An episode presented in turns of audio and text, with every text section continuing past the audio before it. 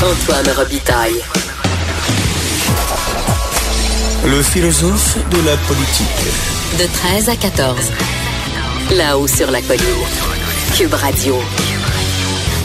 Et le philosophe de la politique a le plaisir et l'honneur de recevoir Denis Vaugeois.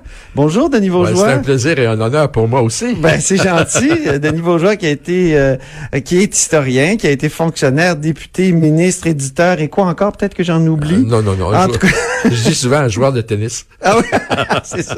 Pour son livre donc éponyme au Boréal, euh, Denis Vaugeois dans la collection Trajectoire, c'est des entretiens avec le professeur d'histoire euh, Stéphane Savard. alors c'est intéressant, ça fait office de, de mémoire d'une certaine façon. C'est vrai. Encore que si euh, j'avais écrit mes mémoires, oui. j'aurais pas nécessairement choisi les mêmes questions. Non. Mais euh, mais euh, Stéphane avait sa curiosité. par exemple, le, travail d'éditeur le fascine. Oui. Je, peux dire ça. Là, je pense que je lui ai jamais dit. Ah oui? Je voyais bien par ses questions que ça. D'ailleurs, il dirige la revue Bulletin d'histoire politique. Oui. Donc lui-même se pose des questions, puis, euh, puis ben, il me les a posées. Il était très curieux de savoir comment comment était né le Boréal. Puis, puis plus ça, quand je, je, je, fais de la politique, je reviens, je crée le Septentrion. Oui. Là, il veut, il veut savoir comment j'ai réussi en fait. c'est ça, c'est ça. Oui, parce qu'il insiste sur le fait que vous êtes un entrepreneur. Oui, ben euh, moi, moi êtes... je nie pas ça d'ailleurs. C'est euh, ça. Je suis tout à fait fier de ça. Ben oui, je comprends. Ben, moi, je, je, je l'ai montré dans fonction, quand j'étais fonctionnaire. J'ai fait des bons coups comme fonctionnaire. Quand j'étais en politique, euh, je pense que j'ai fait des bons coups aussi. Non, c'est quelque chose que, que t'as ou t'as pas. Et moi, ça. je l'ai. Ben, c'est impressionnant, en tout cas. euh, de, quand on finit là, le, le livre, on se dit quel parcours incroyable. Est-ce que ça vous a fait ça? Est-ce que vous avez dit, euh, mon Dieu, vous avez pas pris conscience de, de l'ampleur de, de la chose? Il y, a- des choses que j'avais à expliquer. Par exemple, comment comment est-ce que Vaugeois a pu réussir à redémarrer une maison d'édition et euh, puis en passant au travers de toutes les difficultés qu'on connaît? Ouais. Alors là, j'ai été obligé d'ouvrir mon jeu un peu. Comme historien, euh, j'avais siégé très jeune sur des commissions d'urbanisme. Et j'avais constaté que les pauvres urbanistes, ils font, se font moquer d'eux dans Ouais. les conseils municipaux et Ouais, ailleurs. ouais.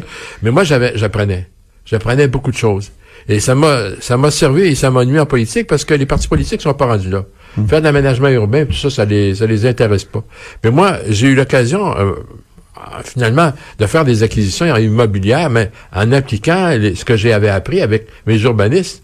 Et je manquais pas mon coup. Ouais, ouais. Et quand, quand je m'installe sur la rue Maguire, par exemple, j'installe les bureaux de Septentrion dans une bâtisse qui m'appartient, que j'ai payé presque rien, mais qui est bien située et qui va me rapporter.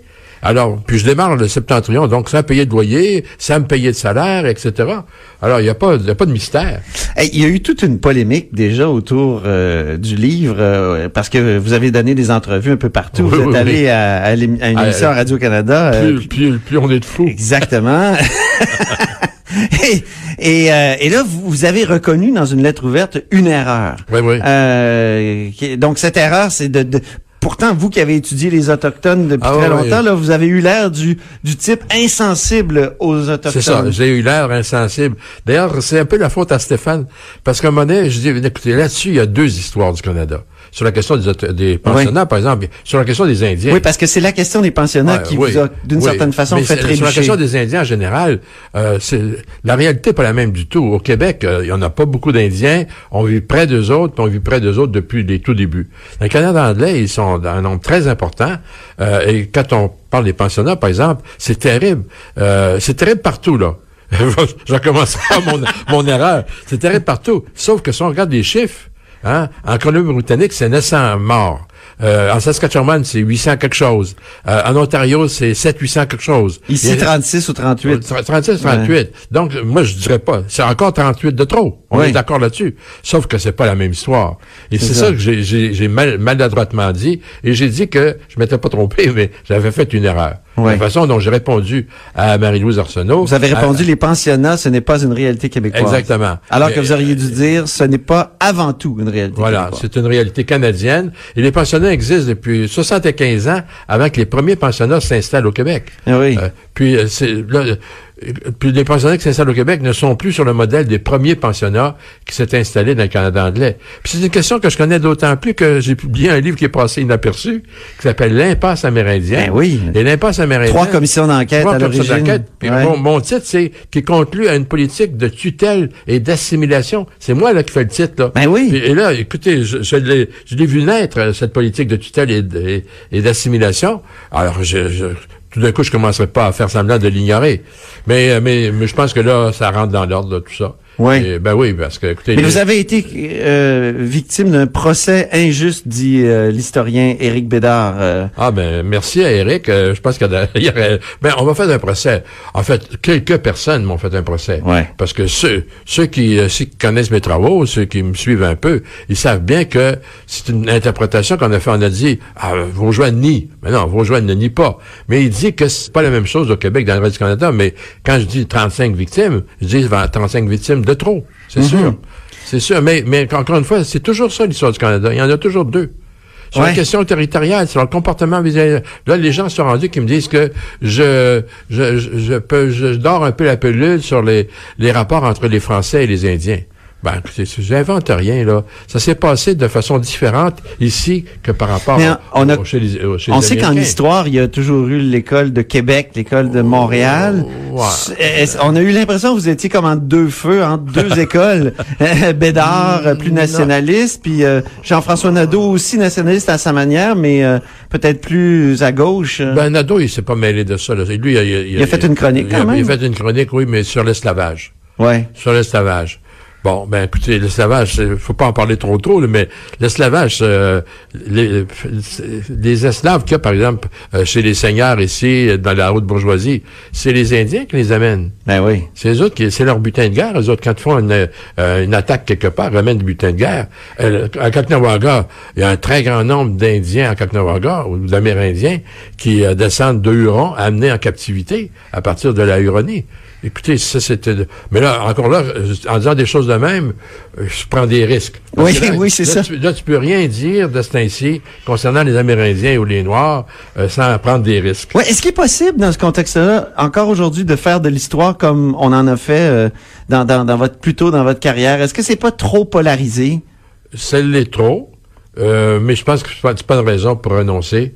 Je pense qu'il faut prendre son courage à deux mains, Ouais. puis, euh, puis en, en reparler. Et la majorité des gens comprennent. C'est, des petits groupes qui font flèche de tout bois et qui sont donnés comme un, un, un mot d'ordre. Nous autres, on va combattre euh, l'anti- l'antisémitisme, on va combattre le racisme, on va combattre... là, ils, ont, ils sont donnés une mission. Mhm. Euh, on va parler d'autres sujets. Voilà. la Nouvelle-France, euh, est-ce que vous êtes pas triste de constater aujourd'hui une sorte de désintérêt pour la Nouvelle-France? Ben, c'est- il y a eu une période creuse, mais je pense que l'intérêt revient actuellement.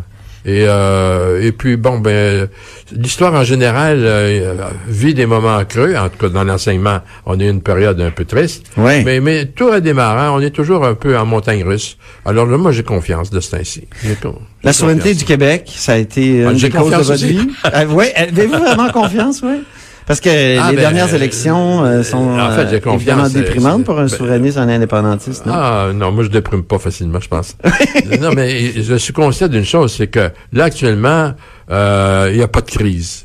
Euh, puis là, ben, l'élection du de la CAC, euh, les gens respirent tout d'un coup parce que la période était difficile avec les libéraux. Hein. Avec M. Couillard, là, c'était pas drôle. Euh, par rapport à la question nationale, sur Ouais, ouais. l'identité, c'était c'était assez assez triste. Mais là, il y a un moment d'espoir.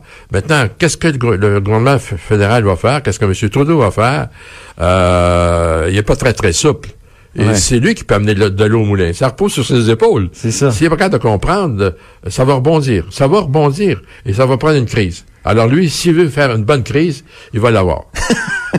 Donc, euh, un nationalisme non souverainiste euh, euh, Ah. à la tête du, du, Non, non, du Québec, c'est une bonne chose pour non, ça. Ça peut faire, ça peut être, ça peut avoir des, des effets pédagogiques, c'est ça? oui, c'est oui, mais- il faut se comprendre. La, la souveraineté, moi, je suis je, je suis dans la, la tangente de M. René Lévesque. M. Lévesque, c'est la souveraineté association. Et, et moi aussi. Faire l'indépendance euh, pure, totale, euh, c'est pas possible. là. On rêvera pas. Mais faire une euh, re- redéfinir le Canada, donner une place différente au Québec, comme dans l'immi- l'i- l'immigration.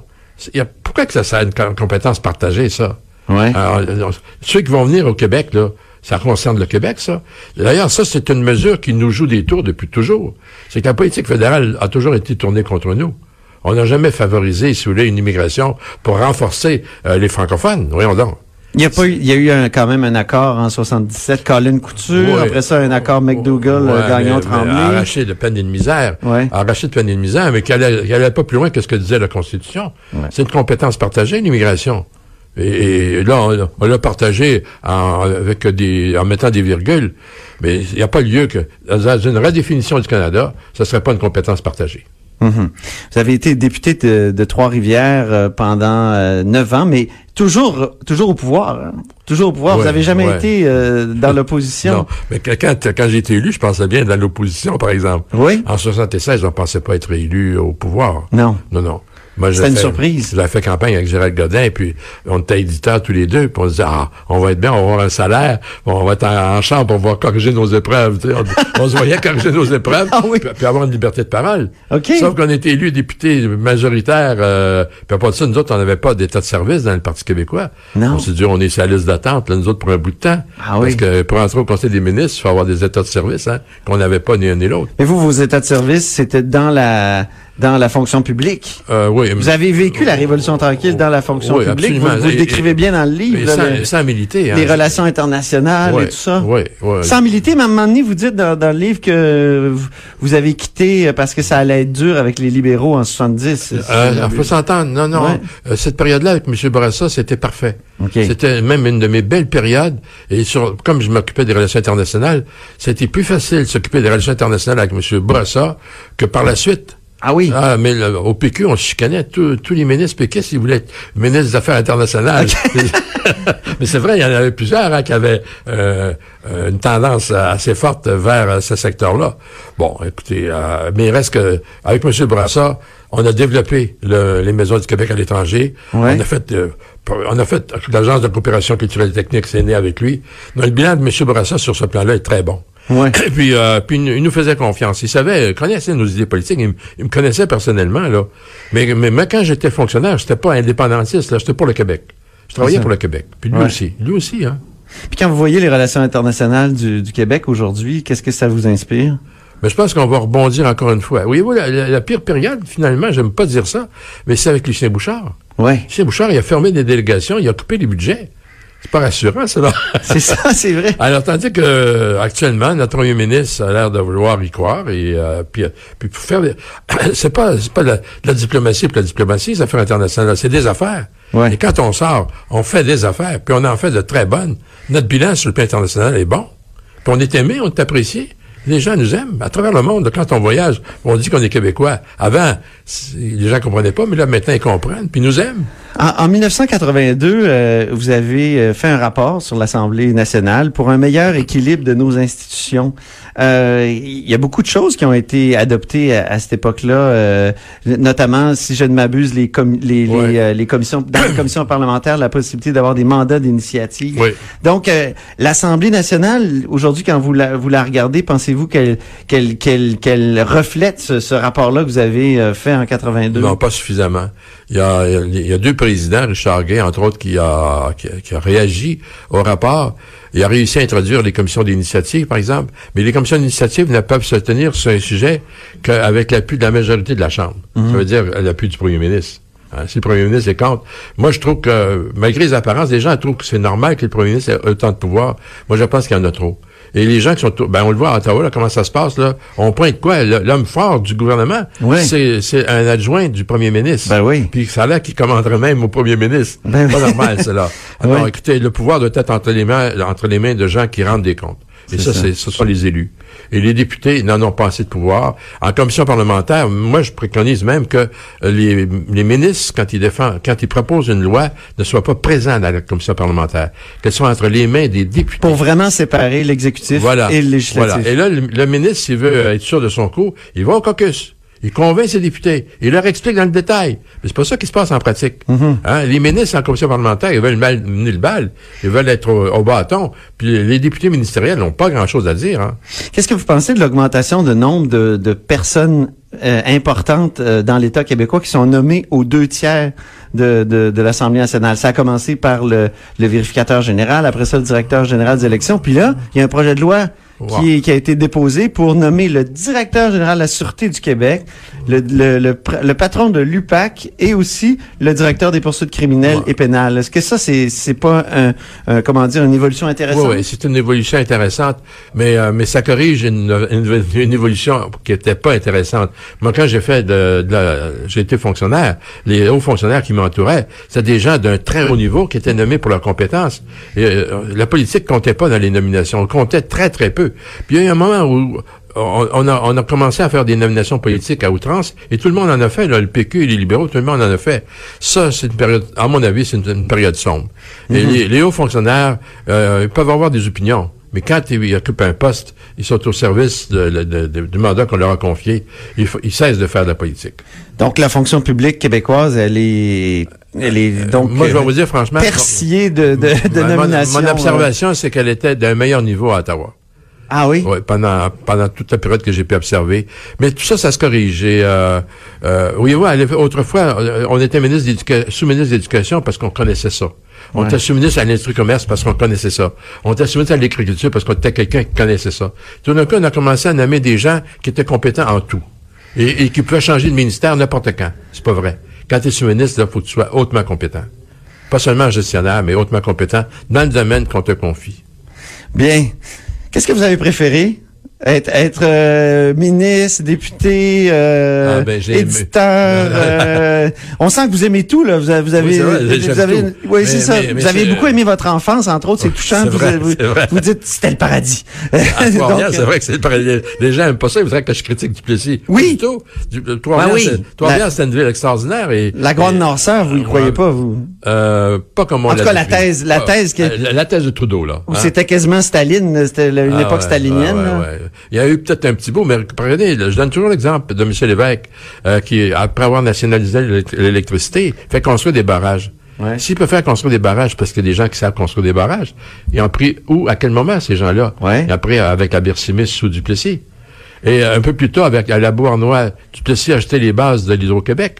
Tu sais, euh, quand on fait une histoire, d'ailleurs, les jeunes historiens sont beaucoup plus euh, nuancés par rapport à Duplessis. Mais là, on n'est pas là pour faire l'apologie de Duplessis. Ah. Non, non, non, non. C'était une belle ville, celle de, celle de mon enfance. c'est bien. Mais, Écoutez, euh, c'est un, un bon mot de la fin. Oui, si vous aviez à répondre à ma question, euh, Laquelle? ben, la, est-ce que vous avez préféré dans, dans Ah, ben toutes oui. vos Ah, incarnations? mais- Merci de me le rappeler. Fonctionnaire, non, député, non, ministre, éditeur. Euh, beaucoup- euh, en fait, il y en a beaucoup. Mais mon passage aux affaires culturelles euh, a été important. oui, les important. bibliothèques. Les, les bibliothèques et les musées, et puis le, le fameux Le musée de la 1%, civilisation, Le fameux oui. 1%. Ah, le avec, 1%, Pour oui. l'intégration des, des œuvres d'art à l'environnement. Écoutez, écoutez, ça fait vivre pas mal d'artistes, cela, hein. Oui. Alors, mais euh, le bilan est très... euh, Le Ça bilan fait des œuvres bon. bizarres un peu des fois, non? C'est vrai. C'est vrai. Ça. C'est vrai, mais écoutez, on va vivre, on va vivre avec. Oui, mais, oui. euh, mais en tout cas, il reste que c'est un, mais j'aime beaucoup dire que j'avais à l'époque d'excellents fonctionnaires. Et ça, justement, c'est des fonctionnaires qui étaient très compétents et dévoués à, à leur mandat. Et on est, on est, on a traversé une période creuse. On a perdu le sens de l'État ou quoi? C'est les nominations qui, Ah euh, oui. momentanément, qui ont été mauvaises. Ben, écoutez, Denis Vaugeois, c'est tout le temps qu'on avait. C'est Ben, toujours hein. peu pour euh, J'étais très content de venir parler avec Antoine. Bon, Voilà. ben ça fait plaisir, Denis. Alors, on le recevait pour son livre éponyme au Boréal, Denis Vaugeois, des entretiens avec le professeur euh, Stéphane Savard. Merci infiniment. Ben, merci. Après la pause, Annabelle Blais et sa revue en chanson de la semaine.